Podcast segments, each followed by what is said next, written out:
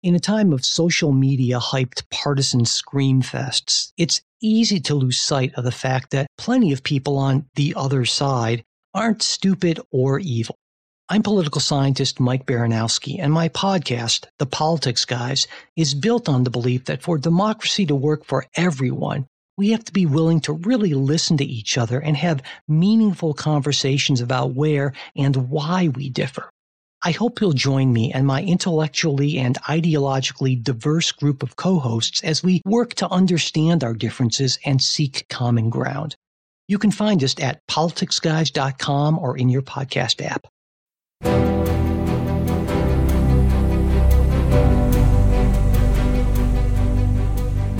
McCourtney Institute for Democracy at Penn State University. Welcome to Democracy Works. I'm Jenna Spinelli. We have a very special episode for you this week. Chris Beem sat down with Tim Miller, former Republican political strategist and the author of Why We Did It, a travelogue from the Republican road to hell. You might know Tim from his work with MSNBC or The Circus on Showtime.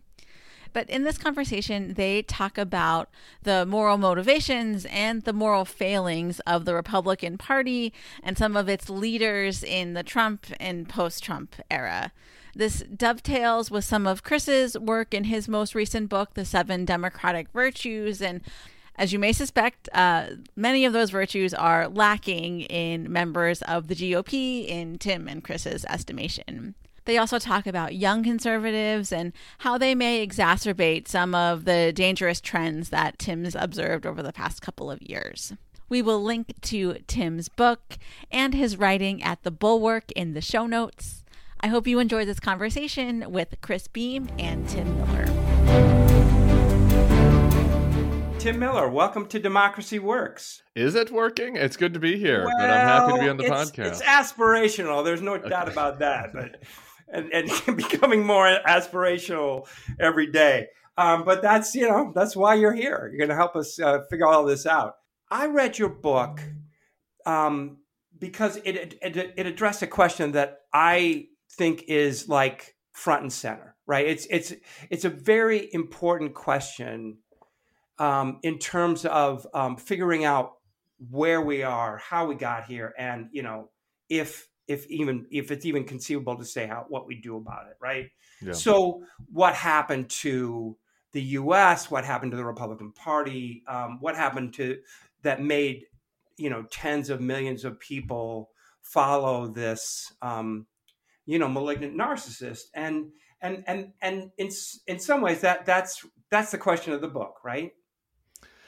Yeah, well, I don't know if the question of the book is the tens of millions of people. The question right. of the book is why the why the people that knew better in the political class went along with the, such a you know manifestly incompetent, malignant narcissist. Um, and and so you know because I think that there's a lot of reading out there. I've done a lot of reading that's outside of my expertise about you know, and there's some global elements to this. Like, why is populism, you know, and demagoguery on the rise uh, other places besides America? You know, what was it about, you know, the shifting nature of our political coalitions that, you know, attracted Trump, you know, that, that made Trump attractive to, you know, white working class, certain demographics, right? The, the question of, um, you know, is this economic anxiety or bigotry or a little bit of both, right? Like, so all of that stuff, I just, I tried to not, you know go into that academic turf. This is what right. you this is where you guys are. And I, and I wanted to speak more towards okay you know all of that is happening. The question is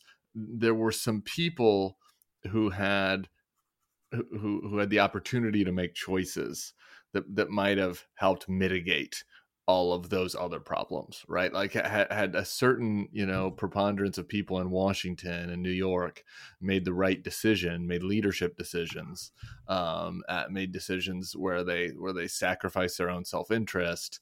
You know, we might have been able to avert the worst of this, right? Uh, you know, I think there'd still been underlying problems to deal with, but um, but they didn't do that. Um, you know, pretty much everybody that I worked with went along with Trump, and um, you know there's some obvious reasons for that, but I think there's some less obvious ones, and and so I I, I wanted to you know try to get at that question, which is like why did people who knew better, you know, who are in positions of power, be that positions of influence in the media or positions of power in, inside the political apparatus. Um, you know, why did they go along with something they knew was so hard? You know, was right. was so potentially disastrous. And and so I, I, did a bunch of interviews and kind of reflected on on you know my own career. And the first half is more of like a look back at you know the modern Republican Party, and then the second half is is a look at why you know because I didn't do it, why my why my peers uh, continued to go along with Trump once he once he uh, you know won the nomination. No, I, I mean I think that's that's that's gets us to the to the to the nub here, right? We are not talking about the unemployed steelworker in Youngstown. Right. We are talking about really the the people that the unemployed steelworker in Youngstown hate, right? We're talking right. about the cultured elite, right? The coastal right. elite, right? Yes. Yes. These are people who are who are not afraid, you know, about the, the condition of of, of the, the trajectory of the of the country. They're not afraid about the collapse of, you know, um, you know a christian moral establishment nothing like that right? these people's lives would have been completely not only just fine but still wonderful if hillary clinton had become president like that that's really the fundamental element to this like why was it so hard for people just to say man in this one case this has gone over the line and, and we just need to unite together and, and, say no to this dangerous demagogue and we can live to fight another day in 2020 right? Uh, you know not in the political consulting class the media you know even if uh, you know, even if you just look at the types, there's very few of us, right? Like, looks at the types of people that did do the right thing. You know, Bill Kristol started the Bulwark with us. Uh, Jeff Flake, you know, he, he's ambassador to Turkey. you know, right. Bill has a nice life in suburban DC. Um, you know, I, I like, sure. What was it? Was the way to maximize your earning potential and influence to go along with Trump? Absolutely, right? But were these people at risk of any threat to their person, any threat to their financial stability? Like, no. I, you know, I, I kept when I kept interviewing like more like mid-level consultant types, and they'd say, "Well, you know, I got college." you know is going to cost a lot for my kids and and it's like I mean, you anyone could have just said, "Hey, I'm going to vote for Hillary and I'm going to go work for Facebook." any of these people, right? Like these are not people that are economically insecure in any way, and yet, um, you know, they still decided to go along with this just atrocious thing because it was the easy way to go, and and it was probably the mo- more, and it was certainly the more lucrative option, and and there are other factors at play too. Right, right, right. Um, so so as I and, and when I reach out to you, this is what I said. I you know I see like three kind of buckets in terms of explanations. Yeah. One is kind of human nature. One is kind of the craven moral cesspool that is DC, and then three is kind of something distinctive about the Republican Party. And I wonder. I mean, I mean, I don't want to go. Are there other buckets? Yeah, I mean, this, this I guess the only, the fourth one, uh, which would maybe fall into you know as a subgenre of the first or the third bucket. The, the thing that most surprised me is, um, uh, you know, within these within this elite set, um, there was a a, a peer based grievance that was a lot more deep seated than I realized. And maybe mm-hmm. some of that is human na- part of human nature, but I, I, you know, it is not. I, I, don't know if that's what you were referencing, right? Like this this notion that, oh, you know, like that, that I, I, might be financially well off, but um, the liberals, the progressives are ascendant culturally. You know, they get invited to all the good parties. You know, they are the ones who get who get praised and get awards given to them. Um, I, meanwhile, I'm over here, you know, being successful, sure, but like my wife's friends hate me and think I'm a racist now because I work for Republicans, and you know, I, I, the media is mean to me, and I don't get a fair shake, um, and because I'm a white guy, maybe I didn't get appointed to this.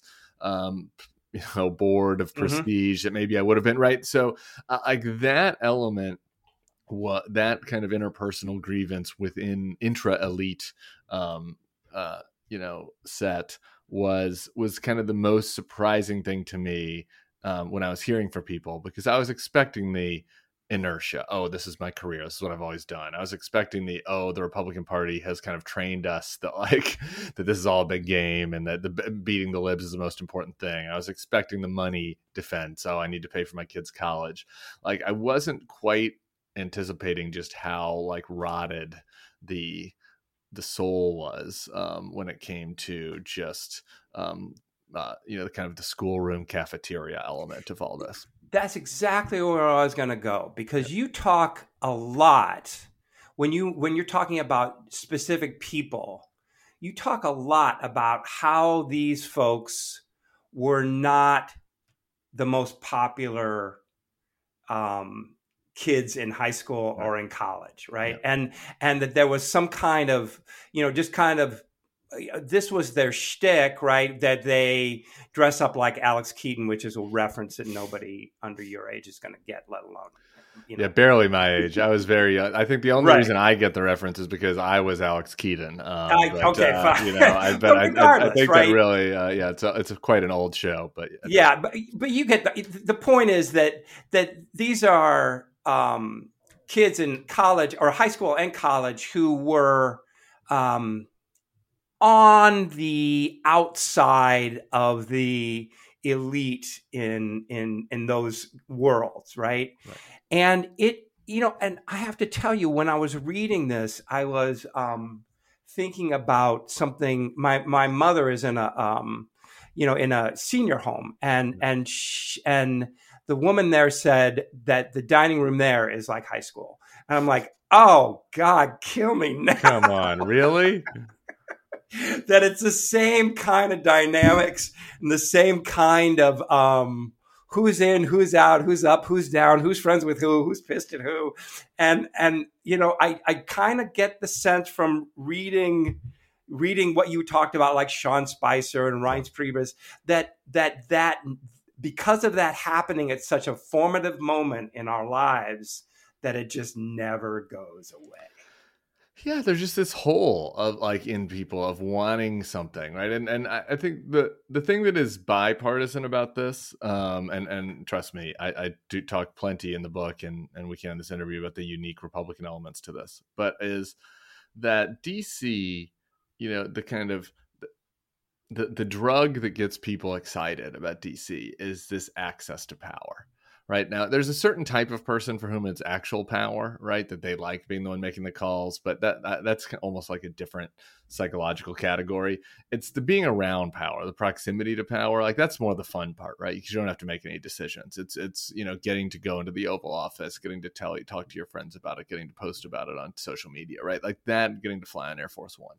All of that stuff is the drug that drives a lot of these people and and many of them were not right? It's just the types of people that were very interested in politics in college that were in the speech and debate team er, you know that that uh, got good enough grades right? Like to go into all of this uh, it was not necessarily a very clean overlap usually with the types of people that were you know whatever on the football team and, and got invited to the cool keg parties. Um, and so so there is this in dc just uh, you know the, the, it's most grotesquely um, on display during the the White House Correspondents' Dinner, the Nerd mm-hmm. Prom, where everybody's just so excited. It's like these third tier actors are coming from from Hollywood, and everybody's like, "I want to be, I want to be by them, I want to be with them, I want to be invited," and and, and they're just you know and, and and and so i think this is like one thing about the book that i tried to get at i think people sometimes miss um misdiagnose this is all about money right? Mm-hmm. Like that people just, you know, there was money to be made and so people did it. And like that's really more of like a New York kind of thing, right? Um, the DC crowd, the access was more important. And, and you have this hole in you if you don't feel like you were recognized, you don't feel like you were seen growing up, you don't you didn't feel like you got invited to things.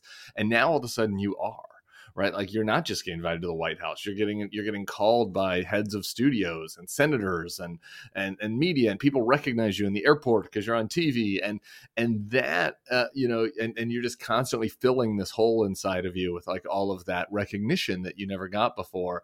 Um, Trump gave a lot of B, C, D list people the opportunity to get that recognition that they hadn't gotten, and and, and they got the added bonus of they got to put the finger their finger in the eye of the people who they thought had been getting the recognition in an unearned way, you know, the Obama people and the Clinton people and stuff. And it's like now I'm the one that gets to go in Air Force One, and I'm the one that gets you know recognized. And I and I I just I think if you, misunderstanding that misunderstands kind of what the appeal of that of, of Trump was to to the Spicers of the world.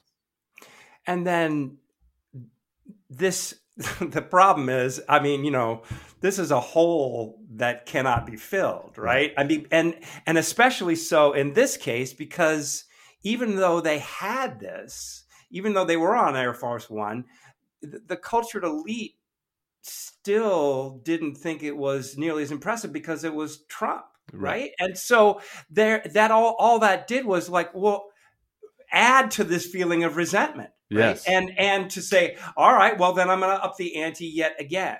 Right. Yes. And this goes to what I tried to get at about like why didn't people jump off eventually? You know, it's almost like I you can almost understand I mean, for me, Trump was so repulsive; it, it, was just not possible. But you can almost understand why somebody could just justify in early 2017 yeah, man, I can go get this job. I can be the spokesperson for the State Department. I can travel around the world and and I get this job I never would have gotten for anybody else. And and and it's going to make me feel important. It's going to help my future career prospects. And you know, it, it's gonna I'm going to get that recognition that I'd lacked.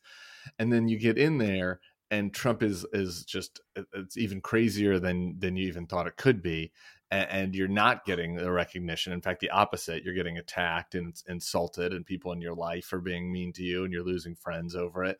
And, and that does stir up that resentment, you know, in a way that that kind of boomeranged them into into feeling like they wanted to even grasp tighter to mm-hmm. this thing that they weren't even 100% sure about right to start with right? Because it was like okay now you have this bunker mentality. Now now now it's like i got to prove these guys wrong even more wrong. And, and and so i just when i was doing these interviews it just was alarming to me how many people cited this kind of thing that they were just like i felt I, I don't now it's been a little while so i don't have this exact quote right but it was but it was like someone said to me essentially you know, I felt like I had no choice but to hold on to the one or two things that I agreed with him about, um, you know, and and uh, block out all of the rest, you know, in order to justify and rationalize like my need to keep doing this right, right. essentially right? It is like i was so mad i was so resentful to all the people that were telling me that i was a bad person for going along with this that that, that it almost thrust me into his arms even tighter. And that's, you know, in the second to last chapter of the book was with Alyssa Farah, who I think people have plenty of have different views on. Some have problems with her, but but she did leave at the very end. You know, too late for many people's taste, including mine. But she did leave in the end, and I tried to kind of grapple with like why she she was able to kind of separate herself um, while so many other people couldn't. Um, that in you know, the in my my human nature bucket is, um, you know, referencing the you know the sunk cost bias, right? Yeah. That that when you're in, um, when you've made a commitment to a strategy, and this can be anything, right? You know, um, um, this happens on Wall Street all the time and it happens in sports when you get a team that said this is our strategy.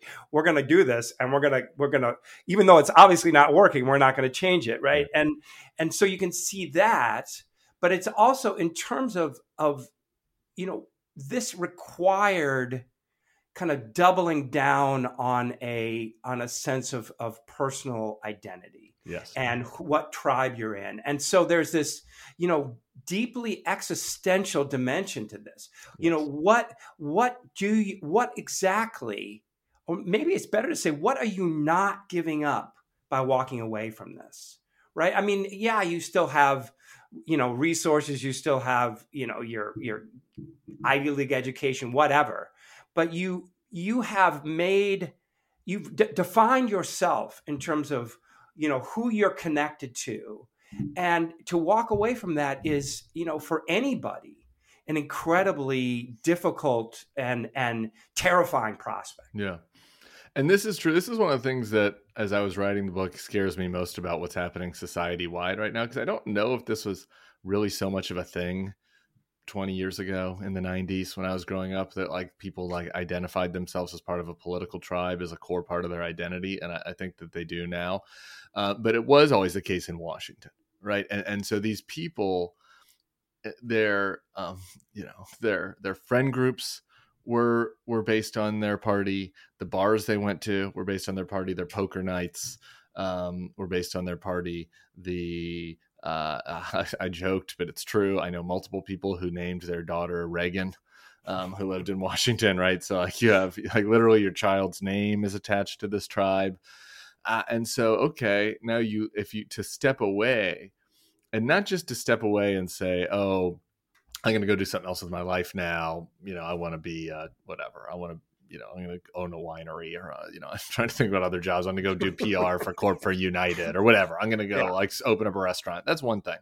But but to step away and say no, I'm stepping away not because I want to do something else, but I'm stepping away because that thing that was part of my identity is actually bad right? It's, right. It's, it's, it's I, I made I made a, a, bad choice. Yeah, yeah. yeah there's something flawed the wrong horse. That's very challenging, right? Yeah. And because then it's not just you have to accept that you made a bad choice, but you have to like admit it to everyone in your mm-hmm. group, and, and they all made the same choice and so mm-hmm. now it, it has an impact on your interpersonal relationships. They look at you differently right? Like i can see it so my life ended up being fine right? I, and i read in the book about how i'd come out of the closet already. So i'd already made big identity changing things that worked out great for me. So maybe I, maybe it was easier for me than for others. But i can see this. You know i still feel it sometimes with my conservative family members you know that i feel like look at me a little differently they were so proud of me right? Like they told their friends about me. You know what I mean? My you're talking about your mom and the thing. My grandma in the in the senior citizens home, like she would, because I, I, would go on Fox, right, which is what they watch. So she'd be like,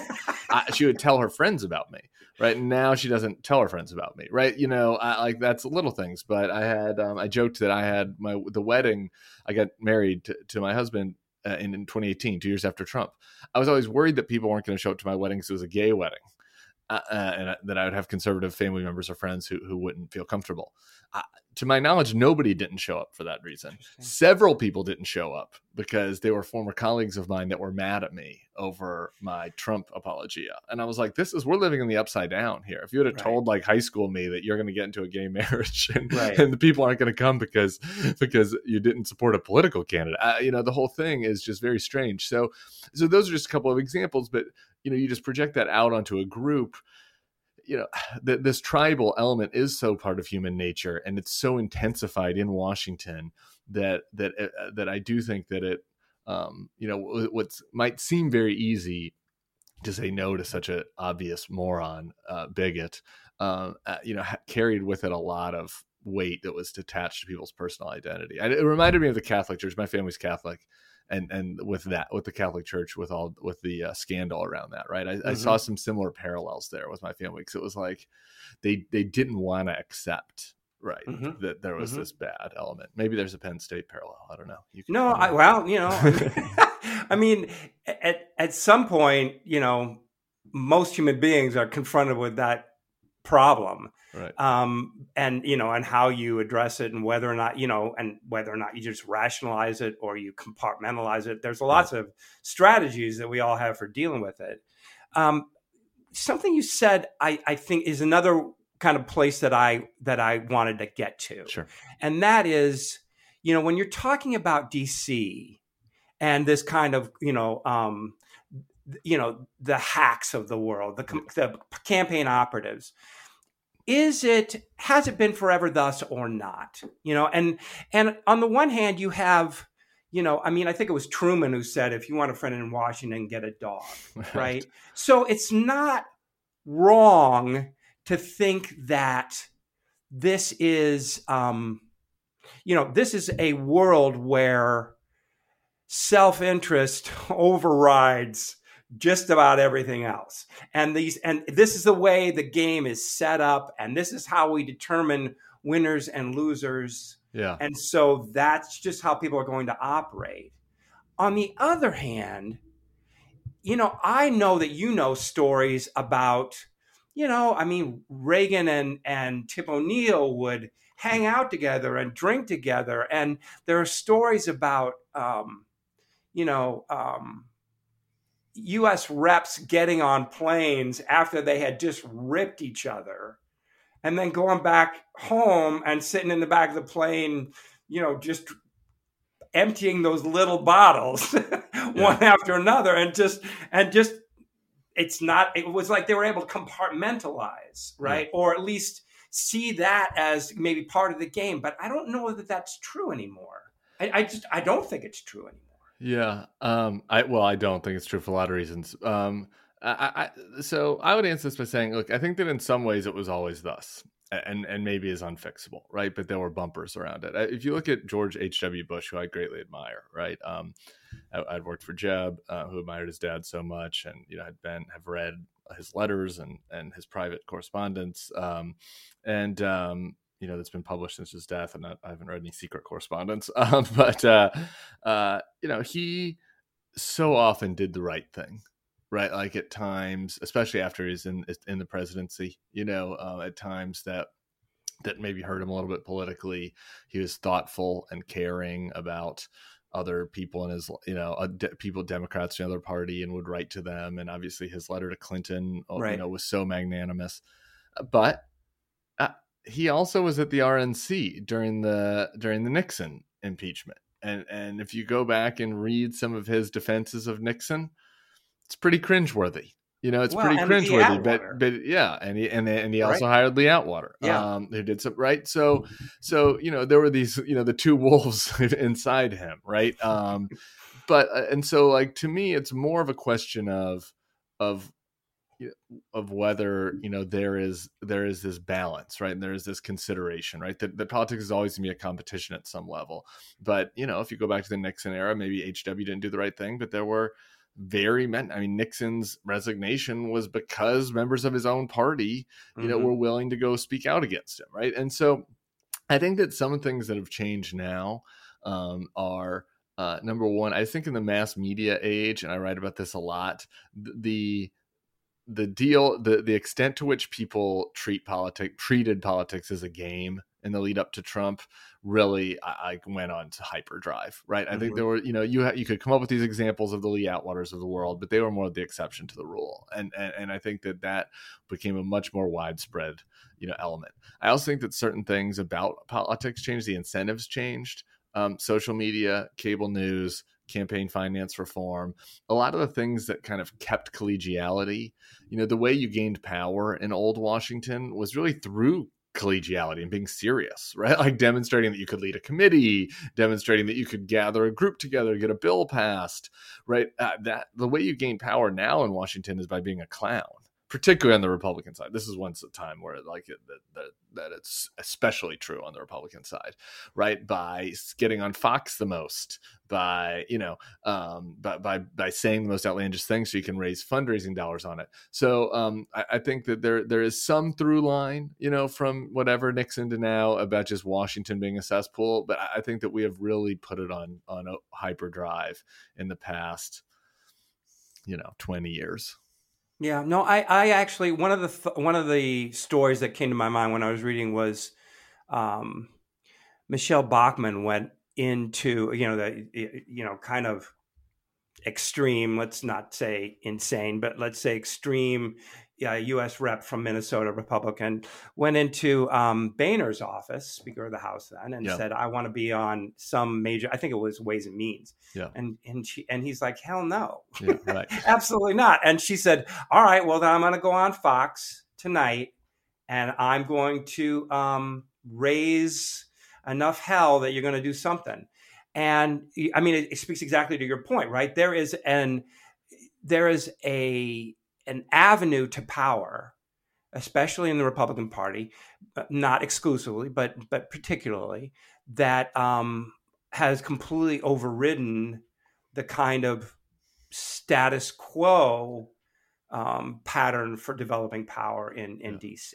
And then you get the self-selecting element to it, and and I think that uh, just really quick about the Republican Party, and I think this is two things just to understand the problem and and and and look at where we're going because it's a different problem. The part of the reason it got us into the Trump world was that I, I think that the Republican campaign self-selected really for people that were more cynical and and and I think that it was it was mainly just because people that were are pure ideologues, conservative Christian conservative types, just like aren't really the types to go get campaign jobs, right? It's just like the nature, and and the people that were getting Democratic campaign jobs were, were like you know West Wing, Obama, Earnest folks, right? And so I think that on the Republican side, you saw a lot of people that like were really almost nihilistic you know, mm-hmm. that, that chose to go into that because it was like, I like politics, I like the competition, and, um, you know, whatever. And I write in the book about a guy who revealed to me during the interviews that they've never voted for a Republican for president. and like, this is at the high level of power, but he just likes the rush of it all, right? So I, I think that that's something a little different. Now, I, I think that, that that is getting exacerbated to a great degree if you look at the type of people that are self-selecting in to the Donald Trump party. Like think about you know, I don't I don't want to insult any students at Penn State, but think about the type of person who's 2022, who's like, mm-hmm. I like politics.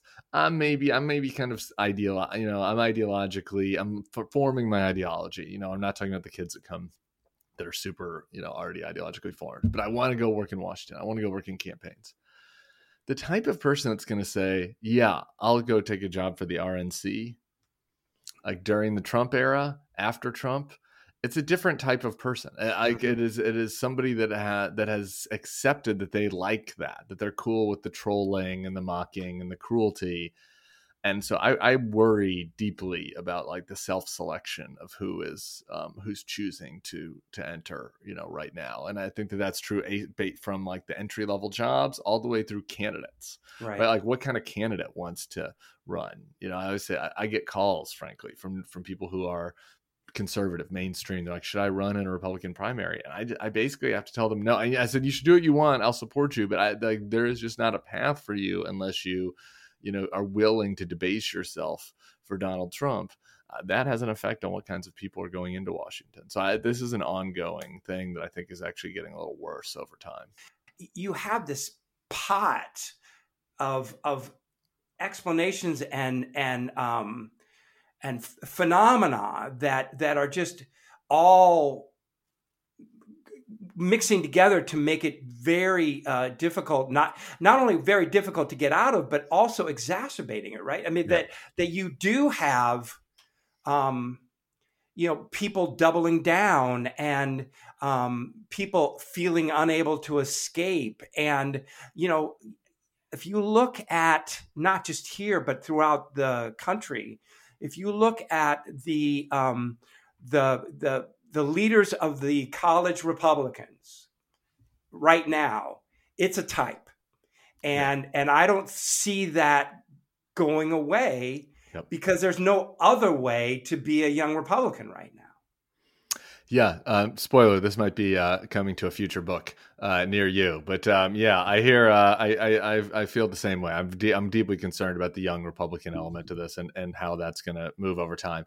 To the first part of your comment uh, question about the the Democrats, I, I do, like I said, I think that there's some unique elements in the self selection of the types of folks that are working in the Republican Party and the types of tactics that Republicans used. And, and we haven't even talked about that much about the conservative media world, which is a unique eh, beast and animal. Um, so I think there are a lot of things about the Trump um, effect, uh, you know, what happened that was, that was unique to the right the things the two things that make that make me concerned you know are one just the human nature parts of your bucket are true across human nature right sure. inertia you know if some insane leftist you know took over um uh, the Democratic Party, there would be some people that would succumb to inertia and succumb to careerism and right succumb to you know I want to want to wanting to have access to power, right? Like that's not it's not just right wingers who have those weaknesses. Uh, but the, the the more acute thing that worries me is that is the tribal the tendency to you know um, to to put on your team jersey and and have and decide that everything about the other side is horrible and so i don't even need to engage with any re- retrospection about it I, I, see this happening on the left for good reason by the way I, the republicans right. don't deserve a lot of consideration but um, I, I you know i worry how um, one of the key rationalizations. This was not true for everybody, but there were some people who went along with with with Trump because they had so internalized that the Democrats are bad and evil, and if the Democrats are bad and evil, that justifies any action to defeat them. And and I do I worry a little bit about the development of the inverse of that. Um, mm-hmm. I think that there are some things that the Democrats have some antibodies against that. For example, the the left wing media ecosystem is much more heterodox and and much less. Um, no, I don't know, Pravda than the right wing one. Right. and and it's also more of a diverse electorate, and I think it makes it a little harder uh, for a demagogue to to take over when you have you know very diverse constituencies, both both relig- uh, you know academic, racial, etc. All I want to say is that um, I think your book and your work um, are a, a real service in that regard. Not to say you can't be wrong. of yeah. course, we can all be wrong, but but you are committed to um, telling the truth, and even when it um, when it's not flattering to yourself necessarily, at least in your past self. Yeah. So I just want to, you know, I want to commend that and um, you know, not just for yourself, but also as an example to um, to all of us. Um, I just I think it's um, it, it's the only choice we it's the only alternative we have to what what's going on is to just um, reflect reality as we genuinely understand it. Thank you. Um, I'm doing my best to do that. It's very freeing. I, I, think it is the one thing.